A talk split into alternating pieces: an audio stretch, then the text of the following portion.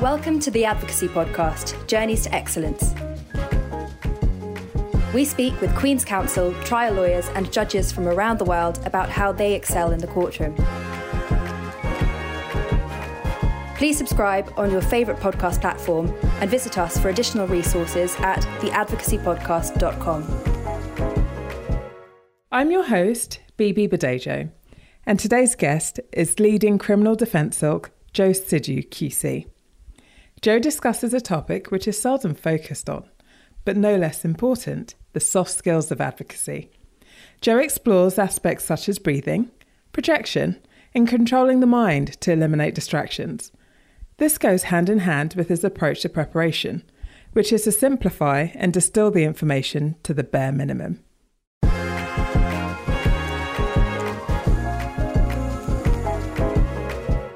Hello, Jo. Hi there, Bibi. Thank you so much for joining us on the podcast. Can you just give us a little bit about yourself? Well, I've been in practice in the jurisdiction of England and Wales since 1993, and my practice has been almost entirely focused on criminal work, and I have defended throughout, uh, not for any particular philosophical reason, but because the chambers where I've operated from have been dedicated defence criminal sets. And so my experience really has been across the range of criminal offences. And obviously, as my career progressed, so it was focused more and more on most serious uh, matters such as homicide, frauds, and drugs work and terrorism. And as well as being a leading Queen's Counsel, you are also the vice chair of the Criminal Bar Association, aren't you? I am. I was uh, elected happily because it's not much fun not being elected if you stand. I'm very much in the early stages of my tenure as vice chair of the Criminal Bar Association, but it's um, a pretty fast moving situation, Bibi, because there is an awful lot going on, broadly speaking, in the criminal justice system as a result of what's happened this year in particular because of the impact of COVID. And next September, I will uh, automatically ascend to become the chair of the Criminal Bar Association. So, in a sense, I'm like a lady in waiting before I get to sit in the driving seat and no doubt take the heat because we're in an era, I think, within criminal justice in this country at least, where there is a great deal of concern that in fact our profession may gradually become extinguished because of the pressures that people are working under and the fact that our setup is creaking to the point where it almost feels like it's collapsing. So I think there's a great deal of work to do, Bibi, in supporting the criminal bar, and particularly, I think, the junior criminal bar, who are getting the worst of it at the moment. Obviously, as a leading silk, which is QC for any of our non English or Welsh listeners out there, you're at the top of the game. You're also going to be the chair of the Criminal Bar Association an astounding advocate. How does that compare to when you were one of the juniors and you were starting at your career? What sort of advocate were you like then? I think it's probably true of almost every advocate, unless they're lying to you or they were born brilliant at advocacy, that we all have to go through those early stages of learning through making mistakes and I can remember the very first time I went to court, which was Wimbledon Magistrates Court. It was my first appearance, and I was doing a plea mitigation. So that was a speech on behalf of a, a youth, a guy who was about 17, who was uh, a persistent burglar, and trying to avoid him going to prison or going to a young offenders institution. That my mitigation lasted probably about three and a half minutes. It did because I was speaking at about 90 miles per hour and I just wanted the whole thing to be over with. It was like my first time out. And I thought the last thing I want is to mess up. The best way to overcome that, I thought, wrongly, but I thought, was to speed up the way that I talk and to just pour it all out for the tribunal and hope, fingers crossed, that they'd give me the result that I wanted. One of the most important qualities of good advocacy is learning to pace yourself and getting your nerves under control so that your brain is to engage properly and what comes out of your mouth actually reflects what you're thinking rather than just some gobbledygook that you decided to splurge out because you had nothing better to say. Unfortunately, I completely relate to that and speaking very quickly. Do you think that you've been able to identify a skill that's specific to you, unique to you, maybe that not necessarily that you started off as a baby barrister, but something that you've developed by the time that you got to this stage? My own view is this is I think that when because I've been teaching advocacy for many many years and I can see that in order to ensure that there's consistency of teaching certainly within England and Wales and sometimes abroad as well, because I do teach abroad, that we adopt a formulaic approach to how to impart the best skills and qualities of an advocate. In a sense, that's really important because it's, it's essential that all our young advocates are singing from the same hymn sheet, that they learn the same rudimentary principles of how to be a good advocate when you're examining in chief, when you're cross examining, when you're making a closing speech. But one of the things I think, Bibi, that we neglect, and it's only because we don't have the time within our teaching programs to get this across, is what I call the soft side of advocacy. And the soft side of advocacy are all the soft skills that you need to be a really good advocate. It's not actually to do with the way in which you frame the questions, but it is to do with things like breathing, relaxation, the ability to focus, the ability to exclude from your mind all the extraneous things that could affect your performance because they are distractions. It's everything to do with posture, how you sit, how you stand. It's to do with pace, it's to do with projection. It's almost as if one has to understand advocacy as an art form in itself. It deserves recognition as an art form, much as being an operatic singer or a ballet dancer or a musician or a sports person, in fact, that people need to appreciate and respect advocacy as a discipline in which there are rules that we must follow because they're essential in order for us to operate in accordance with court procedure. But that what is magical and amazing about advocacy is the way in which it allows you to flourish and develop as an individual personality so that the words that come out of your mouth are actually a reflection of the way in which you think about the world. It's the way in which you articulate your experiences. You can teach a young pianist a piano composition from Mozart, and if you listen to someone playing that in Japan or in America or in France, and they are a novice, you're going to hear it played relatively similarly. When you get to the higher levels of performance art, that's when you see the inflections and the interpretations in the way in which experienced pianists will deliver that composition. And the second thing is this, Bibi, really important. Think of um, the rudiments of advocacy as the chord structure in a musical composition, borrowing that analogy again. What a really good advocate is able to do is to improvise around that chord structure, but never untethering themselves from that basic sequence of chords. So if you think of a great piece of improvisation, let's say John Coltrane playing My Favorite Things, it's a well known composition, but when he plays it and then he goes off into improvisation halfway through, you can still hear the chord structure behind his delivery, and then he returns to it. And I think this is a really good way of getting across to young advocates that you are, in a sense, as an advocate, liberated. You're free to do what you want as long as you remember the rules of the game. So it's not free jazz where you don't even care about the chord structure, it's improvisation. And for me, getting this message across to young advocates about how you settle yourself into a chair in a courtroom, how you perform, how you start concentrating on your breathing, relaxing your shoulders, and we can come back to that later, is really the most important thing I have learned in the course of my career. Do you mind if we stick on the soft side of advocacy? Because it's something that we don't hear about and I think is absolutely crucial. Having been on more formal training, I had gone on a course in Melbourne, Australia, and they had Linklater coaches. And one of the things that they imparted, which I've taken on, is actually arriving. So when it's your turn and you stand up, you just position yourself, take that deep breath in, and arrive instead of jumping straight into whatever submission or questions you're going to start asking, because that gives you a, a chance to ground yourself but also assert your control in the courtroom.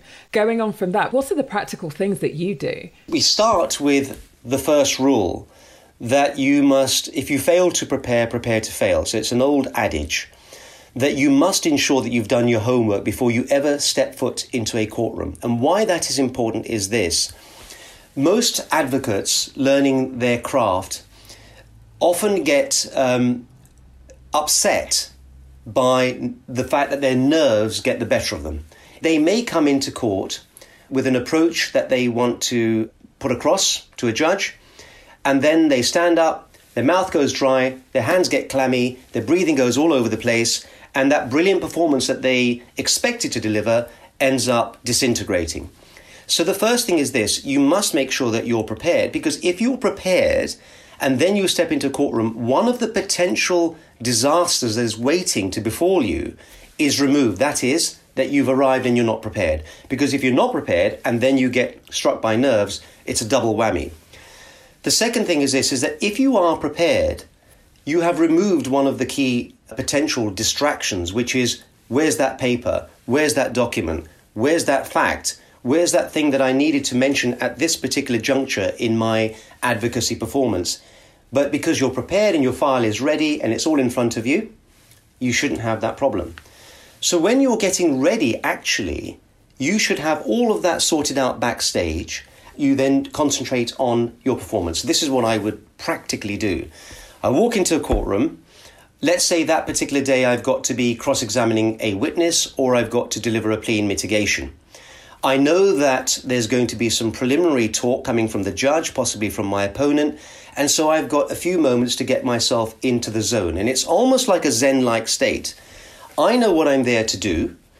I take my seat, and rather than keep flicking through my papers, which is simply, you know, looking back at material I've already looked at, and that's that's not necessarily productive, what I will do is I'll simply sit there, listen to what's going on around me, and get my body into a relaxed state. Breathing is so important, whether you're an actor on stage or you're an advocate, which is a form of acting in itself.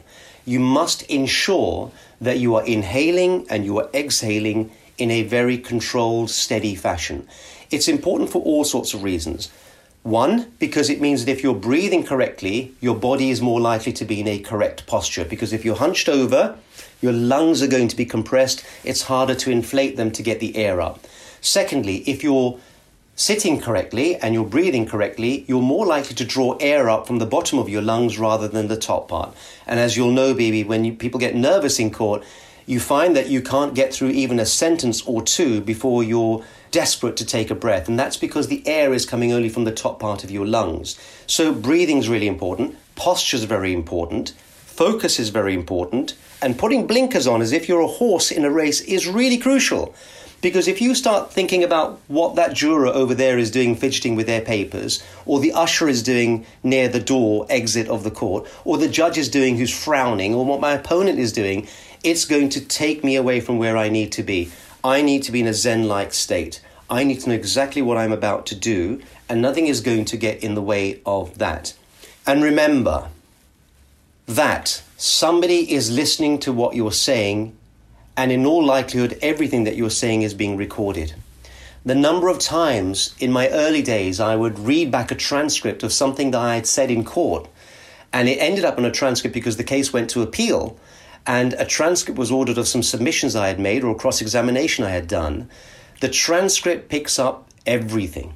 This isn't, um, this isn't like Parliament, where MPs who um and ah and make silly noises uh, can have all of that smoothed out in uh, it, when when what they've said is published.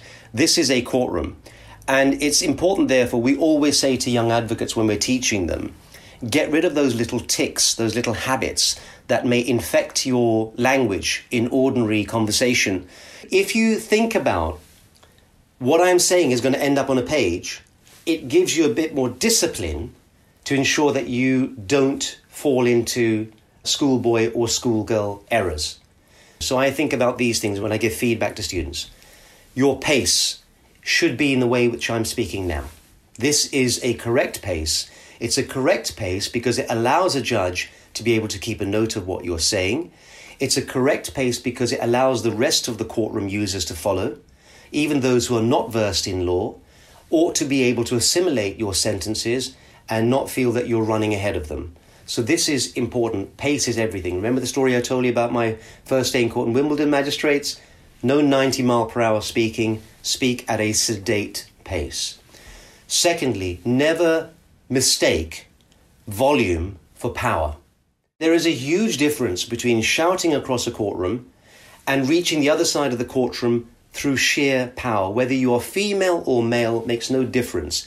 All of us have the capacity to drive our words across a courtroom so that it reaches the nether regions of that room, so that the jury on the back row can hear every word as if you were sat next to them. And that comes from here it's power.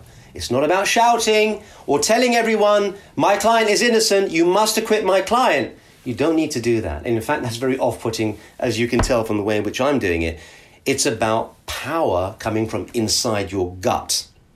So, in terms of transmission, the soft side of advocacy that I want people to understand is that you use your voice as a tool, as a weapon, as a means of communication that results in the rest of your person becoming almost invisible. You have to imagine a world in which the jurors have all closed their eyes and the judge has closed his eyes, and all they are focusing on are your words. And that means that your voice needs to be pleasant to listen to. So, what I would say to people look, not everyone necessarily has what you might call a courtroom voice. And I can tell you, Bibi, look, I grew up in a part of West London in a town called Southall, which is a very working class town with a very large number of Asian migrants who came and settled there, just like my parents from North India in the 60s. And when I was at school, which was a state school, a comprehensive school as we call it, the way that which we, we spoke to each other as kids was what is now called street.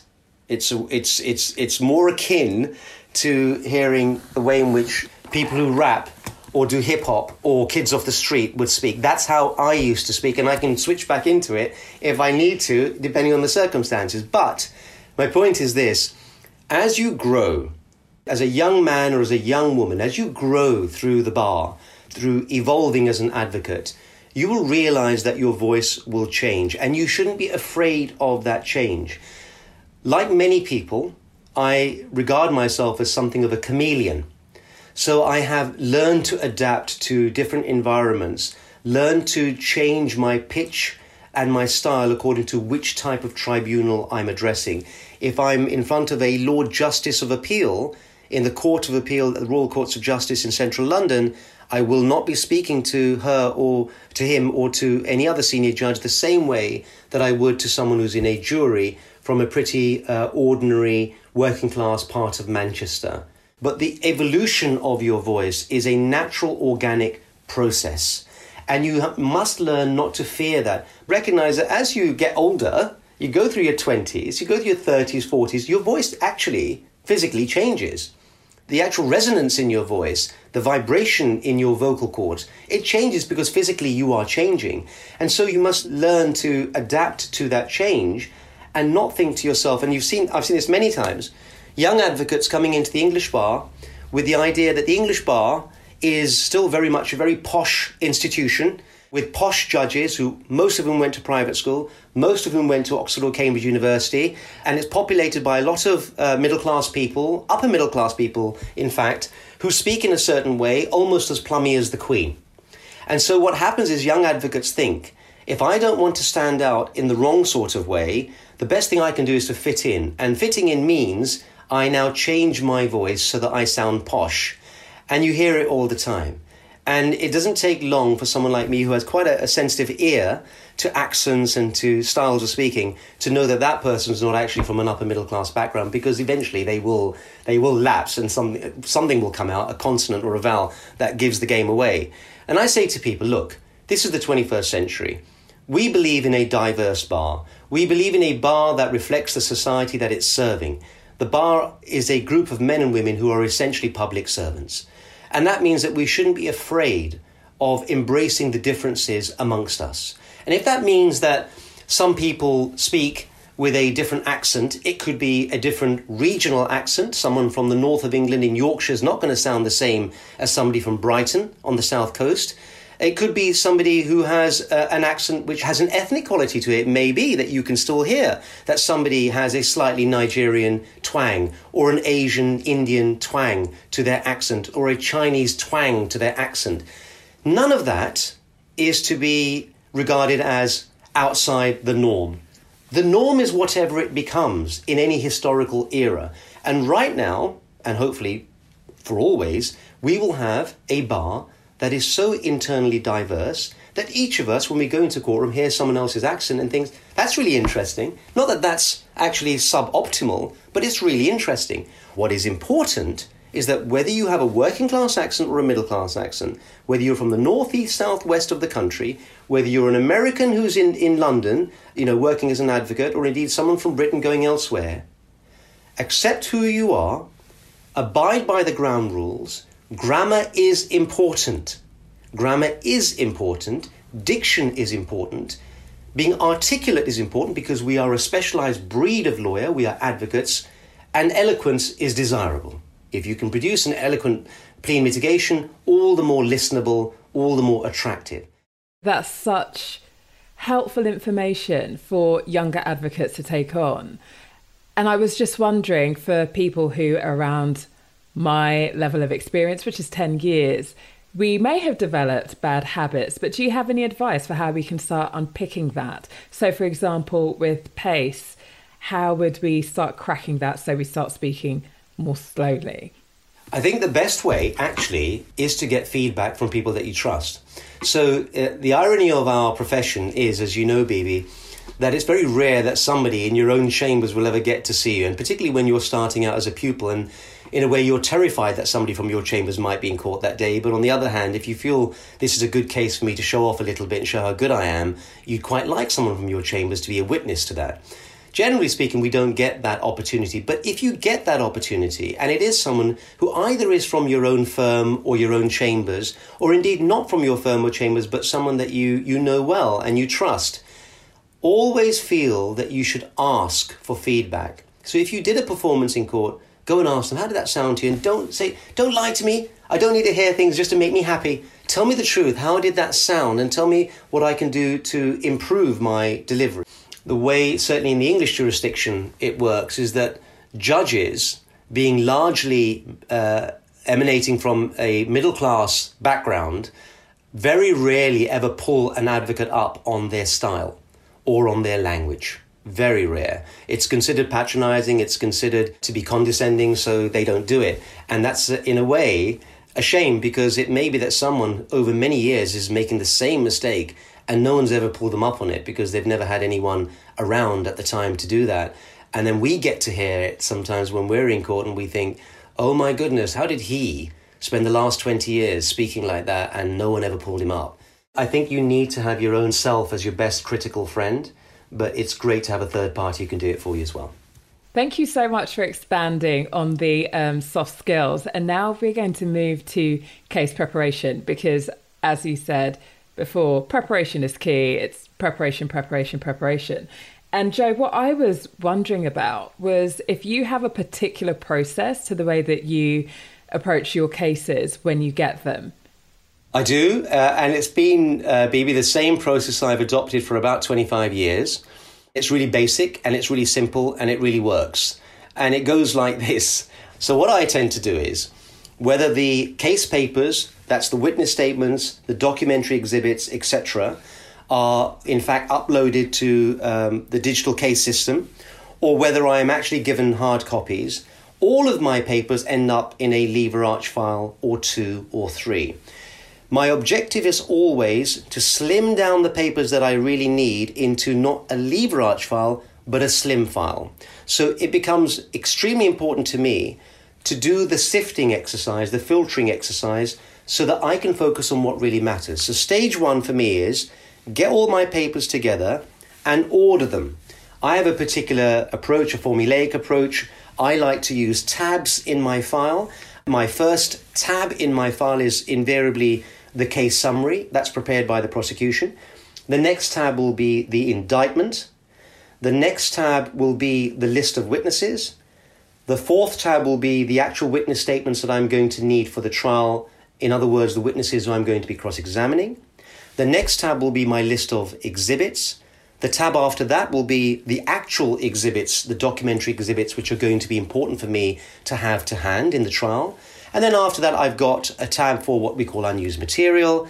Then I've got a tab for my client's instructions in a proof of evidence. I will have a tab for the defense statement. And finally, I will have a tab for correspondence. And all of that gets pared down to a file that ultimately is a slim file that I can walk around with. It's my walk around file. And this is really important because if I tell you what my style of advocacy really boils down to, it's this it's about minimizing the material which you've got to only those essential papers that are going to be used and deployed in the context of the trial. And the rationale behind that, Bibi, is to remove all extraneous matter which can distract you. And I'll, I'll come on to this in a minute when I talk about how I prepare my cross examinations when we get to that. But for the first stage, it's this think of an advocate as essentially an accountant. An accountant crunches numbers, an advocate crunches facts. So when I teach case analysis to young barristers, and we talk about how you dissemble the information which you've got, I will say to them, you've got the relevant law which you must make sure you're on top of. That's to do with the statute and the authorities which are relevant and including criminal procedure rules or civil procedure rules. Then you've got the actual material in your case to do with the facts. That's the witness statements, the exhibits, etc. And what you're looking to do is to condense that information, crunch it down, a bit like an accountant does, so that you only have the bare essentials. The first stage is organize your material in a way that works for you. And I'll mention one other thing about this as well, Bibi, and it all sounds very, you may think, my goodness, this sounds like he's preparing for his GCSEs or his A levels. You know, has he really been doing this all his career and managing to get by? The answer is yes. And I'm going to tell you what I do. I use highlighters like they're going out of business, right? For me, highlighters are an absolute godsend because when you talk about preparing your, for your case, identifying what really matters is crucial when I talk about crunching facts. So let me tell you what my little system is. I use a pink highlighter for dates and times. I use a green highlighter for locations. I use a blue highlighter for any exhibits that are mentioned in a witness statement or on an exhibited document. I use an orange highlighter for anything that relates to my own client and only my own client. So, for example, if it's a murder uh, case where I've got there's three, four, five defendants and I'm representing one of them, my client will get an orange. That's what he gets because that's about him because it helps me to focus on what that witness is saying about him. And then I'll use a yellow highlighter for uh, just you know contextual things. And what that means is this when I stand up and I have a witness statement in front of me, and I've highlighted it in the first tranche of work that I've done in preparing the case, I've already done that highlighting thing where I've seen what really matters dates, locations, and all of that. My eyes don't dance around the page. I don't confuse myself and start thinking, oh my God, where, where is it? I know it's there somewhere. Where, was it on the second page? Was it on the third paragraph? Where is it? I don't need to worry about that because I've highlighted it and I know exactly where to find it. So when I prepare my cases, that is part of the initial work that I do, putting them in a file, tabbing them, highlighting them, and then filleting that file and taking out from the file what do I actually need. And what I actually need, Bibi, of course, is informed by my client's instructions, um, what they say happened, what they say they disagree with in the witness statements, that allows me to make decisions about which witnesses I actually need to come to court so that I can cross examine them and which witnesses I don't need. And then I begin the process of preparing my cross examination. And if I may, Bibi, I'll just tell you what I tell all my students, and I think some of them think I'm making this up because they think you can't possibly do that and get away with it. But I do get away with it, and I've been doing it for a long, long time, and it's this. For me, the rule that I operate by, the name of the game is I want the minimum number of pages in front of me when I'm standing up and doing advocacy. The minimum. I only want what I really need. So I'll tell you how that works. When I'm listening to a witness giving evidence in chief, examination in chief, I know that the vast majority of barristers here, and I'm sure elsewhere in other jurisdictions as well, will write notes, usually long handed notes of what the witness is saying. And my goodness, that's really you know energy consuming, it's time consuming. It means that you're focusing on writing down what the witness said, and of course, witnesses don't speak in the way that a barrister should be speaking at a, a you know a, a regular pace, and it's really difficult to keep up. For me, that is madness. It's madness to write down everything a witness is saying because it means that if you're doing that, you're not actually studying the witness, you're not looking at the witness, and you're not really listening to the witness. What you're doing is you're being a scribe and you're writing as quickly as you can. A bit like being in school in a classroom when the teacher's punishing the students for misbehaving, they say, right, write down the following, and they move at about you know 500 miles per hour, and everyone's scribbling until their wrists and their fingers absolutely ache. I don't see the point. It seems to me to be supremely inefficient. I'll tell you why. The reality is that when a, an advocate, let's say a prosecutor, is leading their witness in chief, not leading them in leading questions, but they are taking their witness through their statement, they will, generally speaking, go through the statement in the way in which the information is set out on the statement. And most of the time, a witness will, in fact, simply say what they said in the statement. They might change a word or two, but they're generally speaking going to say what they said in their statement. Sometimes they go off piste, and we can come to that. My point is this if in fact a witness is broadly speaking saying what's in their witness statement, why are you writing it down longhand? It's almost completely duplicating what's on the face of the statement. Just get your red pen and tick, tick, and tick as the prosecutor goes through the statement in chief, tick, tick, tick. And that means that the test is as long as the witness pretty much says what's in the witness statement, tick it. If, however, the witness varies from their witness statement in a way that matters, in a way that is material, in a way that betrays some inconsistency which may itself reveal that they're not telling the truth, and in a way that may give you ammunition for cross examination, write it in. Write it in blue ink. So, different coloured ink. You've ticked to say they've got that right in red, but you write in blue ink anything which is a variation. That means you can come back to it when you're cross examining. In black ink, what I do is I write in the margins of my witness statement any difference between my client's instructions of what happened and what the witness is saying. So I don't end up having a piece of paper here for the witness statement, a proof of evidence over here, and on top of all of that nonsense, a third document which is the notes I've made of what the witness has just said in chief. I don't want that. I just want that one thing. So when I stand up in court, it, it may look odd to some people and they might wonder why how I'm doing it, but what I'm actually doing is everything I need is on here. Everything. So I can see what's changed about their statement. I know what to cross examine them. I know equally that what's in black ink means, Jo, whatever you do, do not sit down until you have put your client's case. And you cannot be excused from failing to do that if it's in black ink right in front of your face. So for me, simplicity, Bibi, simplicity, condensing your information allows the advocate to become liberated because then what happens is, Bibi, if you've got rid of all the guff and all the distraction and all the extraneous matters from all those different documents you don't need, we get to hear Bibi.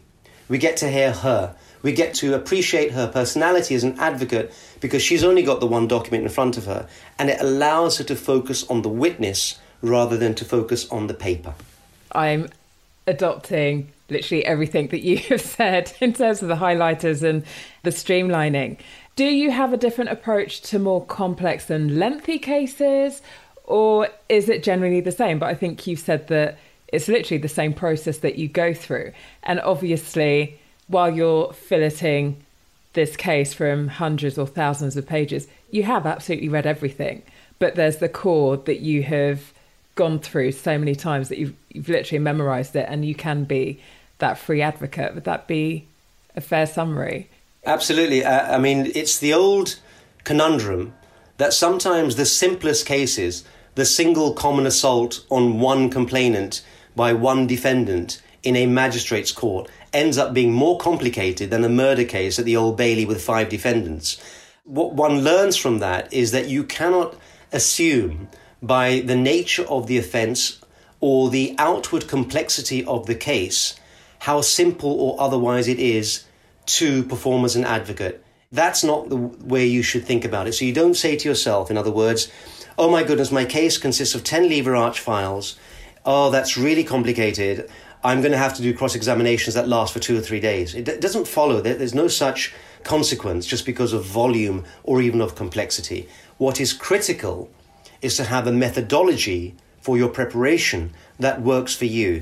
And what I've simply expressed is what works for me. It may not work for other people. If you wanted me to sum up, actually, in line, what my sort of philosophy of advocacy is, it's clear the decks. Just clear everything that you don't need so that you can focus on what you need to deliver. You've given me and the listeners practical ways in which we can come alive as advocates. And if I just move on to examination in chief, and I know it's called direct examination in other jurisdictions, how do we make our witnesses who are telling their story come to life and sound more interesting? Because I know sometimes what some advocates aren't so great at is making it interesting and it's just that boring i can read it on the statement it's not very interesting and someone turns off but actually what they're saying is very key so do you have any tips for that on how to bring that story to life Bibi, have you ever read a, a story to a, a young child yes so all human beings love stories okay it doesn't matter whether you're you're 5 or you're 50 there is something about the human psyche which is attracted to a story and to storytelling and uh, I believe that the best advocates that we have are the best storytellers. And there's different ways of telling a story. The purest form, of course, is making a speech to a jury.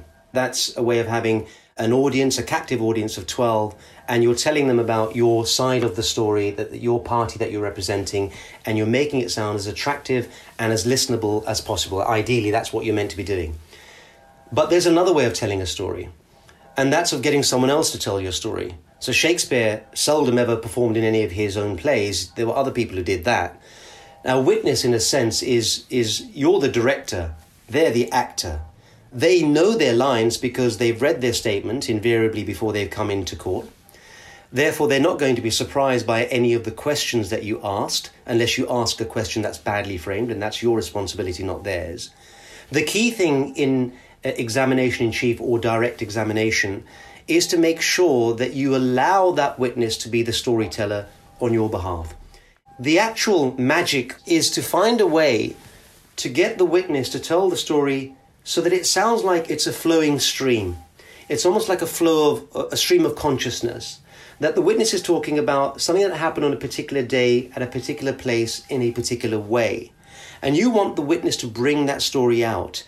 Now, it is a form of subtle control be under no illusion. The best advocates are the biggest control freaks in the universe. They are the people who actually know what's going on around them in court. They're almost like, you know, the radar that you have, you know, the, what they call it, the ATC at, at uh, Heathrow Airport, that constantly goes around. It's almost like if you're a really good advocate, you should have this thing going around your head, constantly picking up information around the courtroom, okay? But in a way that doesn't affect your performance. It's just that you're getting the information coming to you. So when you've got a witness, the witness is part of that circularity of information in the courtroom, and you need to tune into their frequency. So what I would say to you is this, Bibi. The best advocates are emotionally intelligent women and men. They can read people quite well. They know if their witness is nervous. They know if their witness needs to be settled in. They know if their witness is struggling. They know if their witness is, is actually having a problem remembering it. And they know before the problem happens and becomes manifest enough to cause an issue in the trial. So you need to be emotionally intelligent. The worst people as advocates that I come across, whether it's in uh, examination chief, direct examination, or cross examination, are the ones who sound like I couldn't care less who you are as a witness. You're just another witness. It's just another day at work for me. I don't really care whether you suffered a terrible injury or, or whatever. It's, I'm not really bothered about that. I just want you to answer my questions so that we can get it done. Okay? That's terrible. Because what that means is that you really aren't communicating to your audience that you care. And the first thing I do, if I'm calling a witness, or even if I'm watching a witness being called by my opponent, as I study them. From the moment they come through the door of the court, I'm watching them as they walk. I watch them walking to the witness box. I watch them as they take the oath or make an affirmation to tell the truth. I watch them as they hold their religious book. And then I'm thinking to myself, what emotional state is this witness in? Is it a professional witness like a police officer or an expert witness who's super confident, does it all the time? It's just another day at work for them? Or is it someone who's never been in court before and it's an absolutely terrifying experience for them? Now, if you are examining your own witness in chief and you don't care what state, emotional state they're in, the questions that you ask are not going to get the best out of your witness. So, first thing, number one, tune in. Tune in to their frequency, read them, human being to human being across the courtroom, read them. If they sound nervous, change the tone in your voice. So, when I said to you earlier on, Bibi, versatility is important, I've given you what I think is the most important way to approach case preparation. If you say to me, Jo, what's the most important quality, single quality you need as a as an advocate to get you through one end of your career to the other, pain free and as successfully as possible, I will say to you, versatility. It's the ability to adapt to your environment, to your tribunal, and to your witness. So if you have a witness who is a professional, you don't need to worry about settling them down. But if you're dealing with a teenager, or let's say a complainant in a sexual offense and she's extremely uh, fragile, you can't just go into it on the basis that, right, now I'd like to ask you about the 17th of September last year and uh, what happened in an incident involving the defendant. She may be absolutely so terrified that she can't think about what happened in that incident. So you need to settle her in. So, questions. Questions in chief, non leading, obviously, in our jurisdiction, absolutely fundamental is the corollary of what I've just said about getting the witness to tell the story rather than you, because if you're leading them, it's not their gig, it's your gig, and that's not how it should be.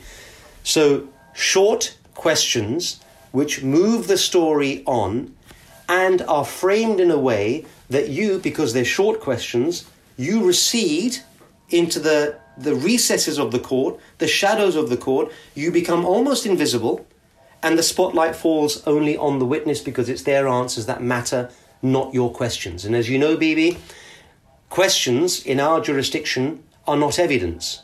Doesn't matter how brilliant your question is, it's not evidence. The answers from the witness, the testimony, is what is evidence. So the shorter your questions, the more likely it is that the witness is going to be able to tell their story without you suffocating their narrative. And that's very important. Don't suffocate their narrative. It's not about how brilliant you are, it's about that witness. If you want to show off as an advocate, don't do it in examination in chief. You can do it in cross examination a little bit, and you can certainly do it in your closing speech, definitely, because the jury want to hear from you. But on examination in chief, you need to be that small. You need to be tiny. You need to almost not exist it shouldn't be like it is in cross examination where it's a Wimbledon tennis final, where the ball goes from one side of the court to the other. Mr. Sidhu asked this question in cross examination. He's got the witness on the ropes. The witness struggled to give an answer, but came out with this nonsense. Mr. Sidhu pounced on them and took them back to their statement and proved that that was a lie. That's different. That's a different dynamic. That's why that's the glory of advocacy. That different types of stages in a trial bring out different styles of advocacy. But when it comes to examination in chief, it's not a Wimbledon tennis game. There's only one racket, there's only one ball, and there's only one player, and that's the witness. My next question is something that straddles, I think, case preparation and also direct examination, examination in chief, which is how do you deal with weaknesses or blemishes in your witnesses' evidence? And another reason why I thought that case preparation comes into it, obviously, is that you will have bad facts in your case. How do you neutralize them or spin them in your favor? Okay, so rule number one is it's not your evidence, it's the witness's evidence, so don't try and spin it to the point where it sounds like you're giving evidence.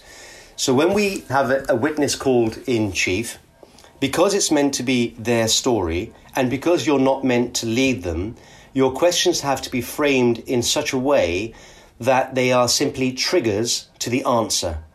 There will be times when either your witness doesn't come up to proof, and as we know, that means that you've got a witness statement from them, but they don't say something that's in their witness statement, or they actively go off proof or off piste and say something that you weren't expecting, and you think, oh my God, why have they just said that? That's just terrible, okay? These are two typical situations that you have to encounter from time to time. Let's deal with them consecutively. So, the first one the witness doesn't come up to proof. So, they forget to say something which, in your own case analysis, as one of the important facts that you need to prove to prove your case or to defend in your case, depending on which side you are, you say to yourself, oops, they haven't said that. So, there are a couple of ways in which you deal with it, and it may vary from jurisdiction to jurisdiction. So, in our jurisdiction in England and Wales, if someone doesn't say something, you can go back to that point a second time and say to them, Can I just ask you again, when he was shouting at you, as you said, something happened you felt threatened by? What was that? And Now, what they said in their witness statement was, he raised his arm in a, as if he was going to punch me. But the witness forgot to say that. So I just want to take you back to that, says the advocate. Can you just tell us uh, again what happened? Now, you'll get a second bite at the cherry. Most advocates are allowed to have a second bite at the cherry without objection from their opponent or from the judge. The judge and the opponent will know why you're doing this because they'll have noticed if they're doing my method, the red tick didn't happen on that one. Ah, too bad, Sidhu. You didn't get you didn't get that out, did you? So I'm not giving you a red tick because you didn't elicit that bit of information. But we are all allowed to have a second bite at the cherry, and so you try that. If, however, your witness then doesn't realize that they have omitted something, you go to the next step, which is to remind them as a memory refreshing document from their witness statement of what they said. Now, scenario two, they've gone off piste. That's much more difficult to deal with because you can't erase that which has been said. When an advocate gets a bad answer, a wrong answer, saying something which is unhelpful to their case, which they did not expect to hear, they get tempted to go back over it and ask at a second bite of the cherry, I want to bring you back to what you've just said. When you said his hand was down, did you mean that? Now, the problem with that is that it's obvious what you're doing. The jury don't know because they haven't got the statement, but the judge knows and your opponent knows. And it looks like you're trying to get your witness to rewrite their evidence. And that's why it's really important to be extremely careful and be subtle if you are going to go down that road. The reason for that is because the rule is you cannot cross examine your own witness. And cross examining your own witness doesn't just mean putting words into their mouth, it also means that you can't offend the spirit of the rule against cross examining your own witness, meaning you can't get to a position where you are effectively challenging your witness. Did you really mean that? Because that sounds like a challenge to your own witness because you're trying to get them to change what they've just said. Bear in mind that everything that's happening is being noted by your clever opponent who's thinking to themselves, this is great, because the more Sidhu goes on, trying to cross examine his own witness, the more ammunition I've got for when I stand up and I say to the witness, You've just been taken through a series of questions by my learned friend where you changed your mind three times in the course of five minutes in this courtroom. That tells us, doesn't it, that either you don't remember what happened or you're just making it up as you're going along. So be careful. And in a sense, it's the rule least said, soonest mended. If you get a bad answer, Remember, it's not your job to give evidence, and sometimes you just have to take it on the chin. You just have to take it on the chin and hope that that one bad answer does not offset all the good answers that you've had, and that in the scheme of things, weighing it all up, when you come to address your tribunal at the end and make your submissions, you can make a throwaway remark. Yes, it's true that she didn't mention that the defendant raised his arm at that stage, but members of the jury she ended up with bruises all over her face. How do you think that would have happened if he hadn't raised his arm at some particular point? In other words, you move from eliciting hard evidence to inviting an inference from the circumstantial evidence, which leads to the same conclusion that his hand must have been up. Now, what I'm telling you, Bibi, is it sounds in, in, in some ways really quite simple. Of course, in the heat of a trial, it's not that easy to remember this. Sometimes people react as an advocate and they do the wrong thing. And on some level, of course, it sounds a little bit sophisticated what I'm saying. But if you keep a hold of the ground rules and you don't break them, in other words, don't cross examine your witness or even sound like you're doing it, and learn that you can't win every point. Don't be greedy as an advocate. Very important lesson. You can't win every point. If you could win every point, every case would be a slam dunk. Very few cases are. Okay? So you've got to accept that not only on the face of your witness statement, but also in a live dynamic trial, things will happen that will make you think, ouch, I really wish they hadn't said that. But being smart, being versatile, and being quick thinking, you've got to turn anything that sounds disastrous into something which is an advantage. Let me give you a simple example. So my witness gave the wrong answer. So my witness forgot to give the right answer. So my witness has holes in their testimony that don't necessarily help the prosecution. What do I say about it? I go to the jury and I say, Members of the jury, there are times when, as ordinary members of the public, you hear politicians on television making speeches or answering questions to TV journalists that sound like they prepared that some months earlier. And it doesn't seem to matter what question they're asked, they've got the same stock response. And they plough on with their answers, come hell or high water, doesn't matter what it is, they're going to give that answer. That's someone who's lying to you, members of jury, because it's too perfect. People who are telling the truth are never perfect. They're imperfect like you, and they're imperfect like me. And so there will be things that you will have heard from Mrs. Johnson that will make you think, well, if that's the case, how could the defendant have assaulted her without anything happening before that? There must have been something which triggered it.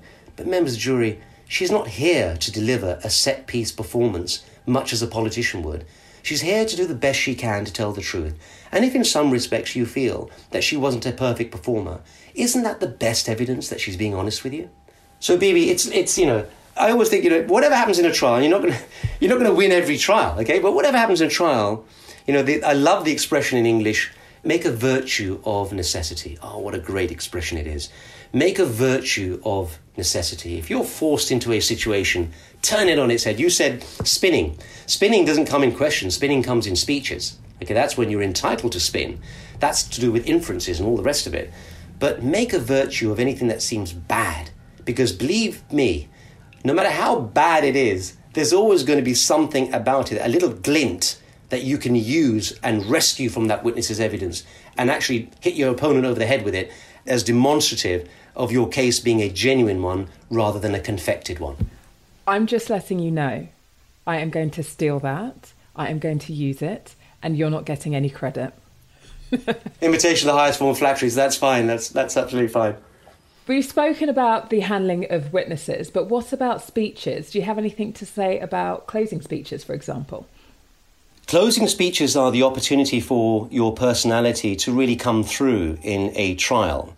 Depending upon who your tribunal is, and of course, you've got to be attentive to whether it's a judge sitting on their own, or a magistrate, or it's a lay bench, or indeed a full 12 person jury your style of advocacy ought to adapt to the differences in those audiences.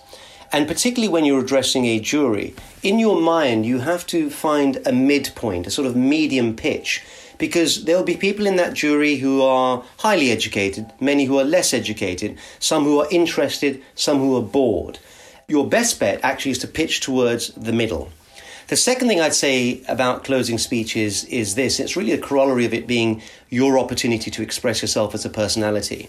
I would encourage advocates who initially feel they have to write down their closing speech in full to eventually get themselves out of that sort of approach because it can be very constricting. If you read out your speech, if you've got this document in front of you and you read it out to a tribunal, it is almost as though you're not really that concerned about their response. Your focus is on getting your message across, and it is then becoming like a newsreader looking into an auto cue. My own method is that I always have different topics for my closing speech, and I put the topic heading at the top of an A4 sheet.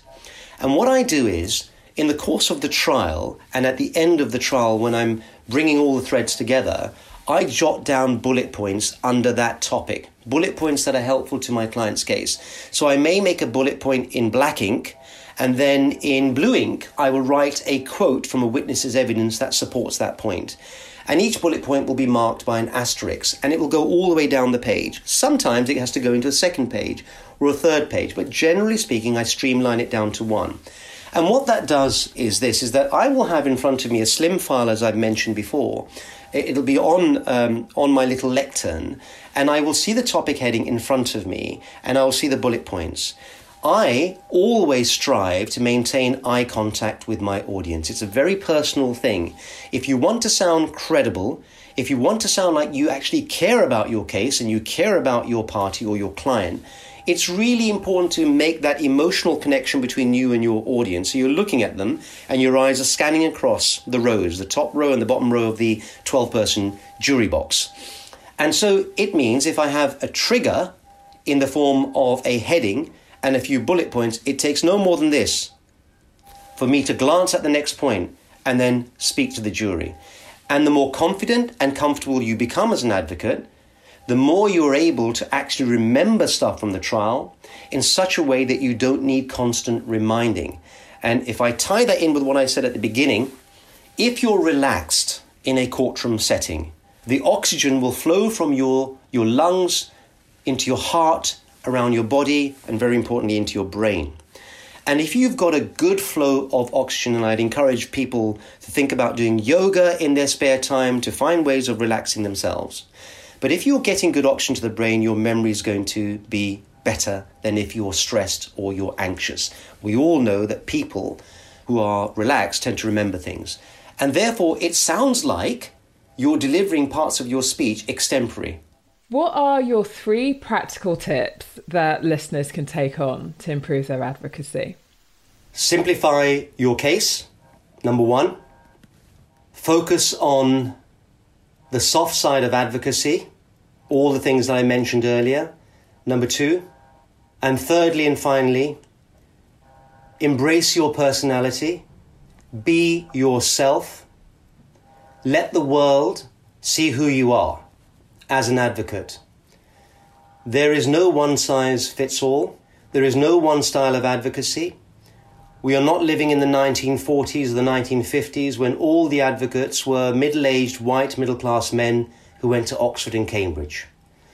We're living in a completely different world where the audiences who consume the words that we speak have become much more savvy, much less deferential, much quicker to pick up on something that they feel is, is confected, is pretentious, is condescending.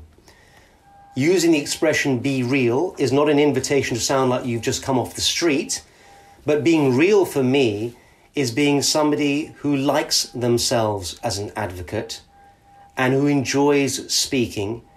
And as is often said, all barristers and all advocates are frustrated actors. It's totally true. And if it is totally true, then remember that you are there to perform on behalf of somebody else to some other group of people. And where can our listeners connect with you online?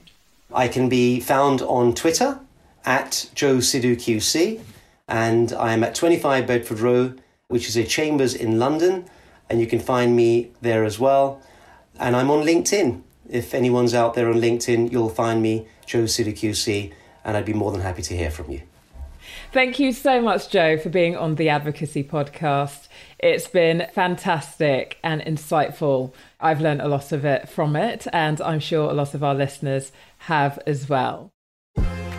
Thank you for listening to the Advocacy Podcast Journeys to Excellence. If you enjoyed the episode, please subscribe and visit us at theadvocacypodcast.com for reading lists and other resources. Until next time.